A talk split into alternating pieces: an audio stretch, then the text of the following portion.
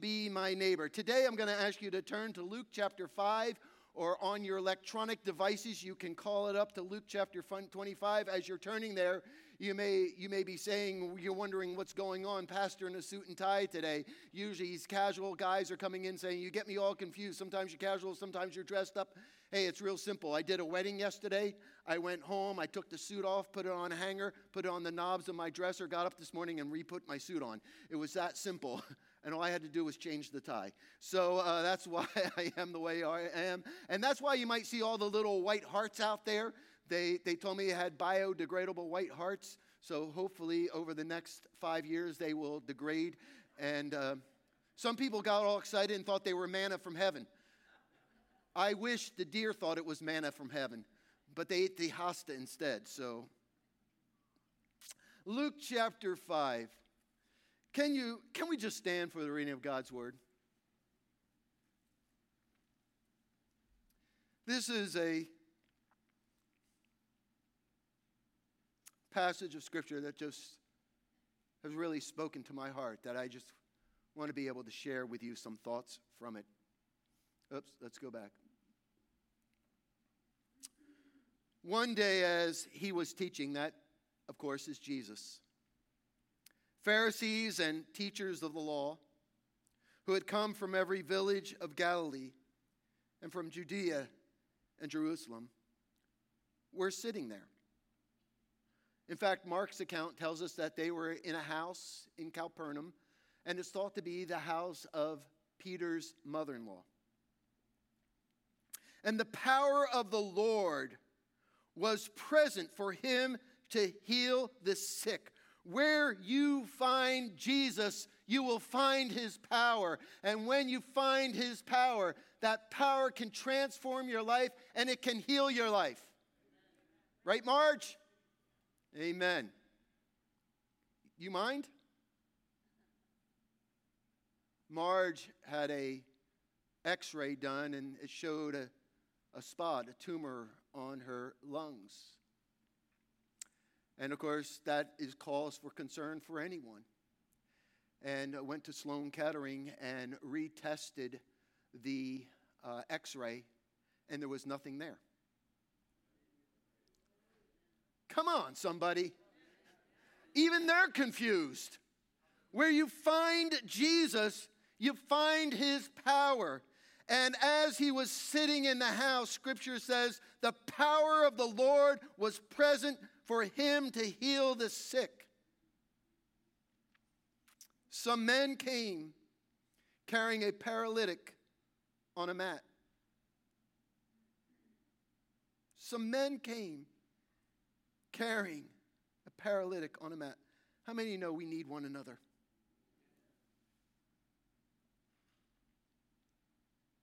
And they tried to take him into the house to lay him before Jesus. When they could not find a way to do this because of the crowd, they went up on the roof and lowered him on his mat through the tiles into the middle of the crowd, right in front of Jesus. When Jesus saw their faith, it doesn't say when Jesus saw his faith, when Jesus saw their faith, how many know we need one another? He said, "Friend, your sins are forgiven." The Pharisees and the teachers of the law began thinking to themselves, "Who is this fellow who speaks blasphemy? Who can forgive sin but God alone?" Jesus knew what they were thinking.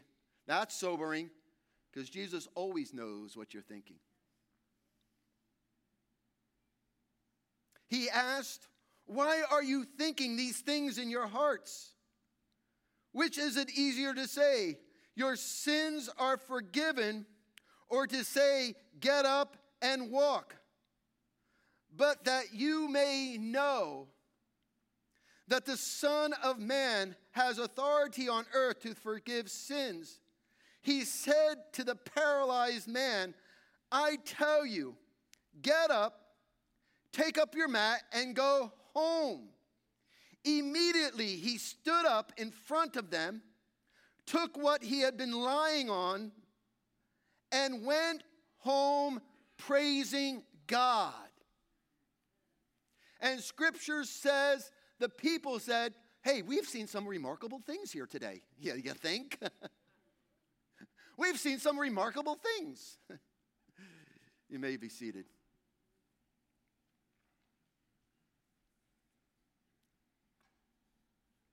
That man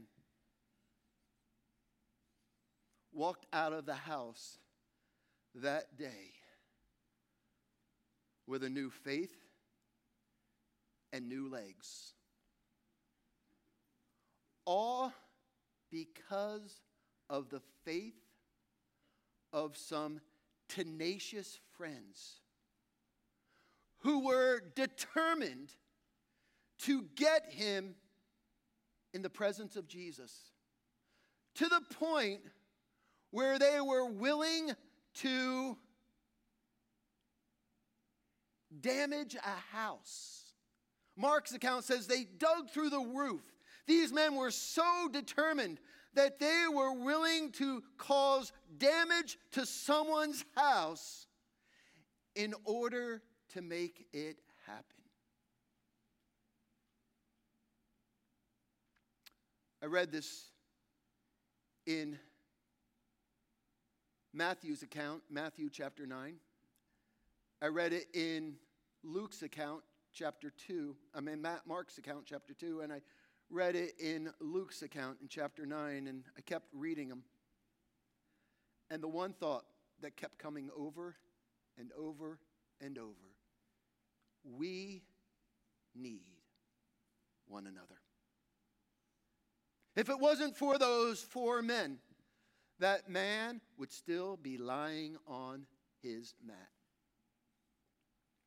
As I thought about this passage of Scripture, I had some thoughts that came to my mind, very meaningful to me. And the pastor, at the end, I will tell you, has to also practice what he preaches. So let me get into it. My first thought was this: we see friends carrying the mat. How many know friends carry mats? And I'm sure that you have carried a number of mats before in your life. But that's what friends do. That man lying on that mat, that was his life. That's all he knew. That mat was a symbol of his weakness. That mat was a symbol of everything that was wrong in his life. Many assume that because Jesus said your sins are forgiven, it was a result of his sins that he was paralyzed. That mat was his safety. That mat was his security. That mat was his home. That mat was his identity. If you lived back then, you were talking about this man, and someone says, well, I don't know who you're talking about. How would you describe him? You would not describe him as the person who sits on the right-hand side of the church that comes to the early service. No, you would identify that man by, you know, the guy who's paralyzed, and he lies, lays on a mat. That was his identity. And that mat not only represented everything wrong with him, I often thought, do you know, it was that mat that probably became a hindrance to have relationship with other people? It was that mat that he could have used to keep people at arm's distance. It was that mat that he could have used as a wall and as a barrier. I'm sure he saw his mat as something that perhaps he was ashamed of. And, hey, don't come too close. Don't get too close. And that mat could have been a barrier or wall to keep people at arm's distance. Now let's look at the other side of the equation. Let's look at these four men. These four men could have looked at that mat of that man and say, oh man, there's a hindrance to a relationship. There's a real burden. Make sure you don't get real close to him, because if you develop a relationship with him, man, it's going to be a commitment. It's going to be a sacrifice. It may be something that you're not willing to do.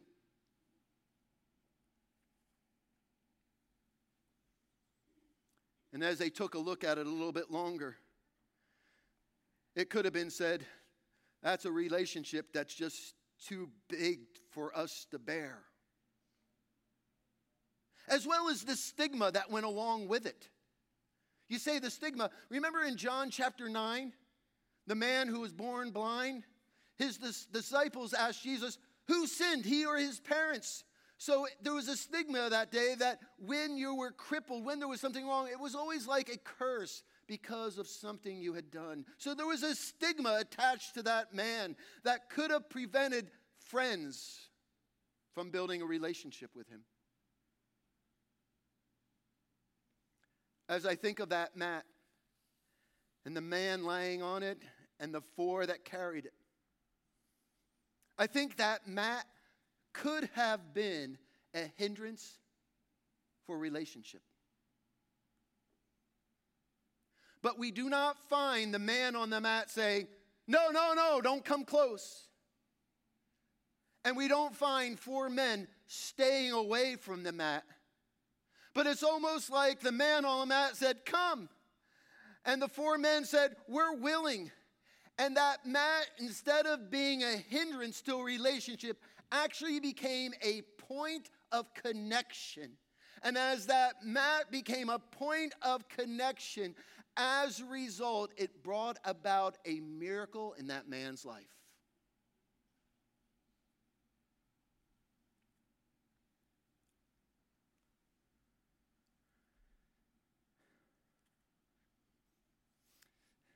And we all have a mat. Come on. Every one of us have a mat. That thing we're nervous about that people will find out about. That thing we don't want anybody else to see. Maybe it's something in our past. Maybe it's an insecurity. Maybe it's a fear. Maybe it's something we're trying to hide, we're trying to avoid, we're trying to cover up. And we're afraid that if anyone gets close and, and sees this, well, they won't want a relationship with me, and, and they'll judge and they'll condemn and they'll ridicule. Maybe it's a confession we need to make. Maybe it's help we need to ask for.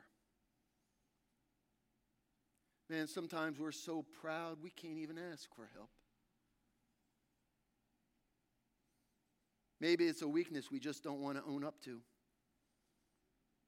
Maybe it's an insecurity that we're afraid to admit. Maybe it's a tragedy, it's a, tra- a trauma, or it's a trial that we're trying to suffer through on our own, that we're trying to walk through and survive, that we don't want anybody else to know.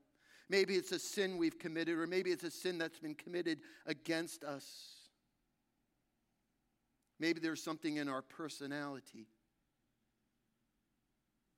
Maybe there's something about the dysfunction of our family, or something with our finances or circumstances. At all costs, it's that thing we try to hide, we try to cover up, because we're afraid that if someone gets too close, they'll see it, and your reputation will be destroyed.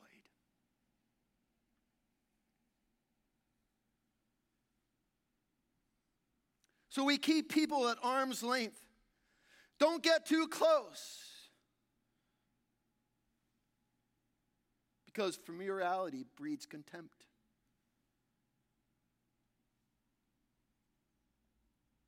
Or we could use that as a point of connection and saying, hey, I need some help. I got this hurt, this problem. this difficulty. Man, I've been carrying so many mats. I'm, I'm on the edge of burnout.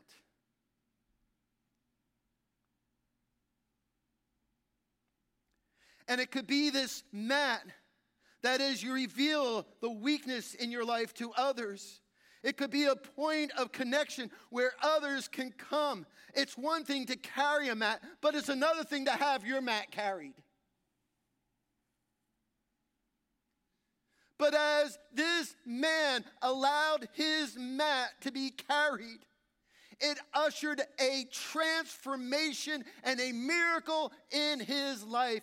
And could it be that your pride and your arrogance from sharing your weakness with others is the very thing that's stopping a miracle from in your life?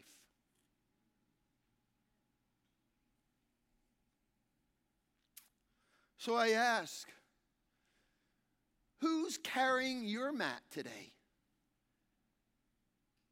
Who's carrying your mat?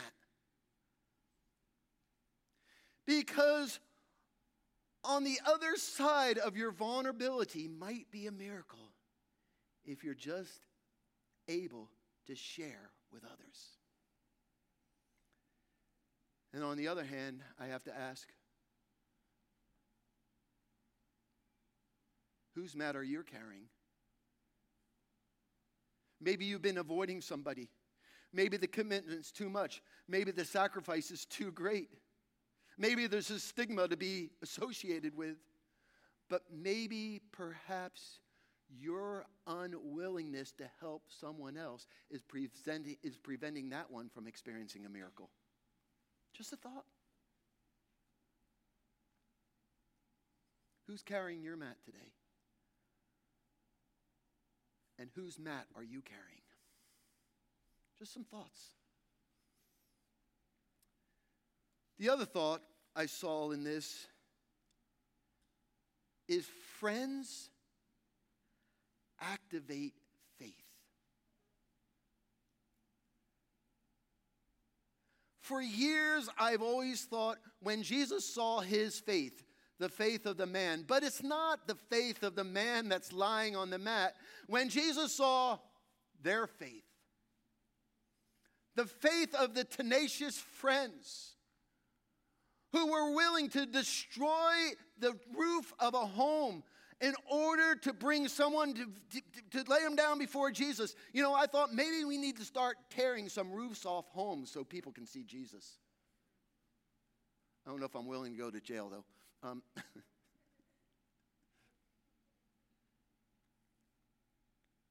but when Jesus saw their faith, the faith of his friends, the faith that activated a new story. Author and pastor Andy Stanley says this: your friends will determine the quality and direction of your life.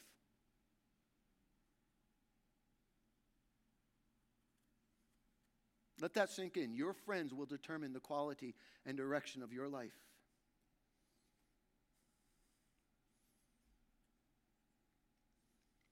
Show me who your friends are, whose voices are loudest in your ear, whose opinions matter to you the most. And I'm pretty sure I can make some good prediction where you're heading in life. His life was changed because of the faith of the four friends. Now, a lot of times, just bear with me here for a moment.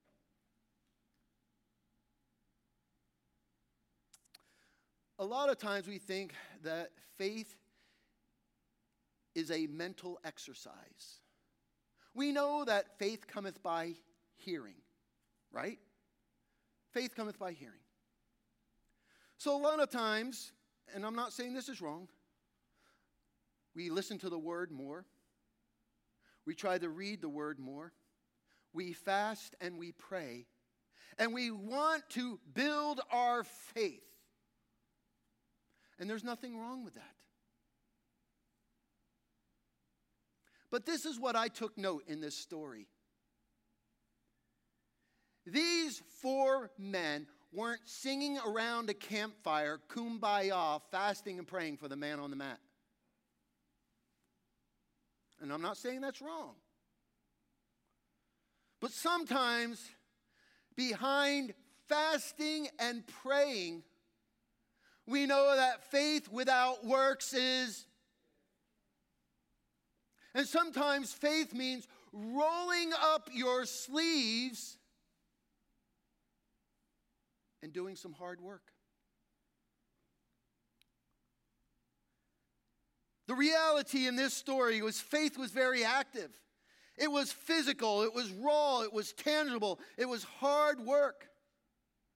The faith of these four men were manifested in carrying a man through the streets of Capernaum, getting to a house, seeing there's no way in, carrying him up a flight or two of steps, getting to the roof, digging through the roof in order to lower him down. And as I was thinking about this, sometimes spiritual maturity manifests itself in sweat. Sometimes spiritual maturity manifests itself in sweat. And I almost happen to believe that it was that sweat of those four men that watered a little seed, which brought about a miracle.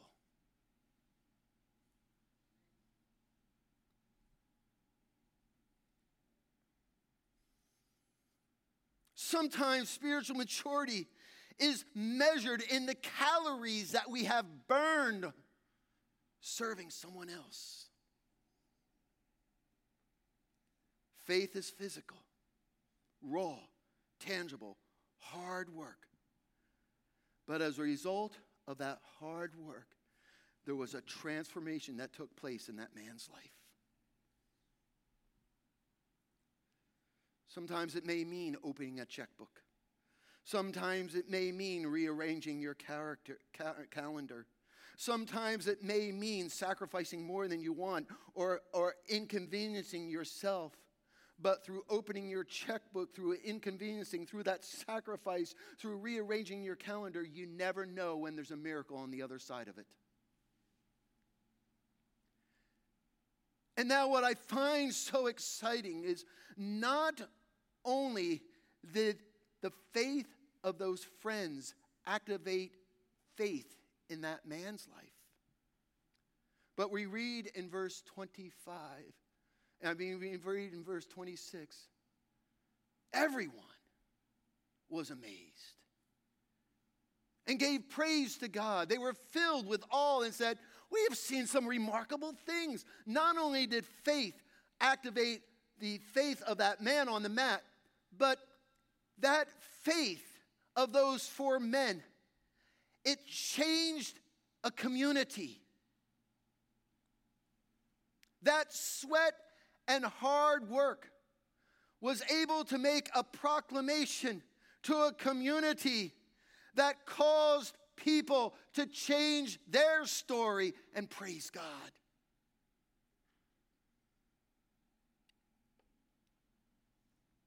I know life groups, our connection groups, are coming to an end, and they'll be starting back up in September. But I wanted to make this connection. When life groups start up in September, sometimes, you know, we we feel, well, you know, I don't know if I'm good enough.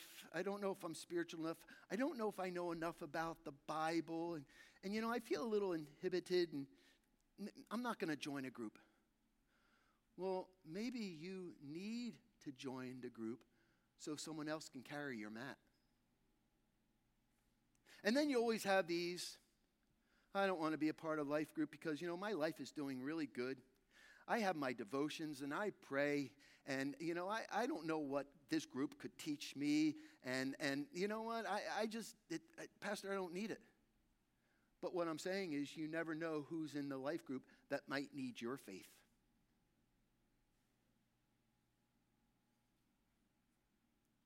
Pastor Bonnie, you can come.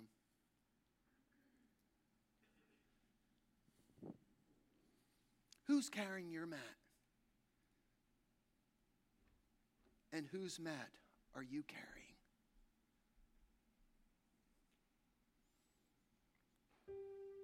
It was last February, February twenty twenty, right before the pandemic stroke, that we were doing a sermon series entitled Anonymous. And I started the great task of Romans chapter sixteen, where Paul lists thirty-seven names of people.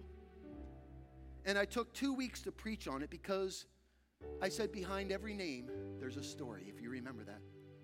And we went through those thirty-seven people like Phoebe and Aquila and Priscilla and um, Rufus and Epinetus and Tryphosa and Tryphosa dainty and dainty, those those those twin girls who Paul said were hard workers. And I mention that because I have often wondered why Romans sixteen is in the Bible, because behind every name there's a story. But then I also thought of this as I reflected upon those names and what they meant to Paul. Romans, to me, is one of the most theological books as he writes to the church in Rome, Paul does. And Paul basically shares his story of faith. Paul basically shares in that book what he believes and why he believes it. It's a deep, theological, profound book. And then at the end, he just starts listing a bunch of names. And all of a sudden it dawned on me why it's in there. Paul tells his story of faith, and at the end of the movie, the credits start to roll. And Paul says, listen, my story of faith. Here's a list of the characters. Here's a list of the cast. Here's, here's the ones I need to give credit to. Here's the ones who I've discipled, and here are the ones who have discipled me. Here are the ones whose mats I have carried, but also the ones who have carried my mat. And he goes on and on and on with thirty-seven names. And I'm thinking to myself, we all have a Romans sixteen, don't we? Because I'm sure there's not one here who could give your story of faith without giving credit to some of those around you. All of us, when we share our story, we have to give credit to someone who carried our mat along the way. If it wasn't because of this pastor, if it wasn't for this pastor, if it wasn't for this small group leader, if it wasn't for this Sunday school teacher, if it wasn't for this partner in prayer, I would never be where I am today. And I'm sure we all have a list in our story of faith that we can give credit to of different individuals. But let me flip it for a moment. Whose list will you be on? Whose list will you be on?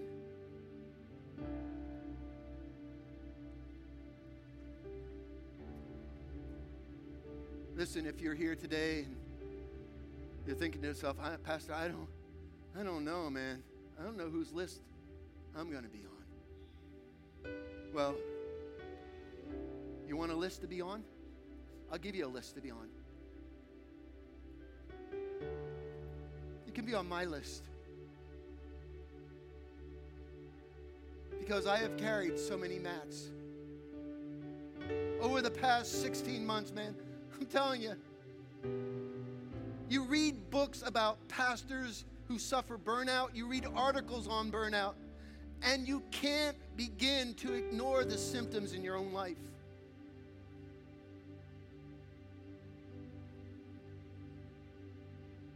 Sometimes the pastor has to say, I have a mat that needs to be carried. And in the end, all of you who pray for me, you'll be on my list. Paul had thirty-seven. I'll have five hundred thirty-two names.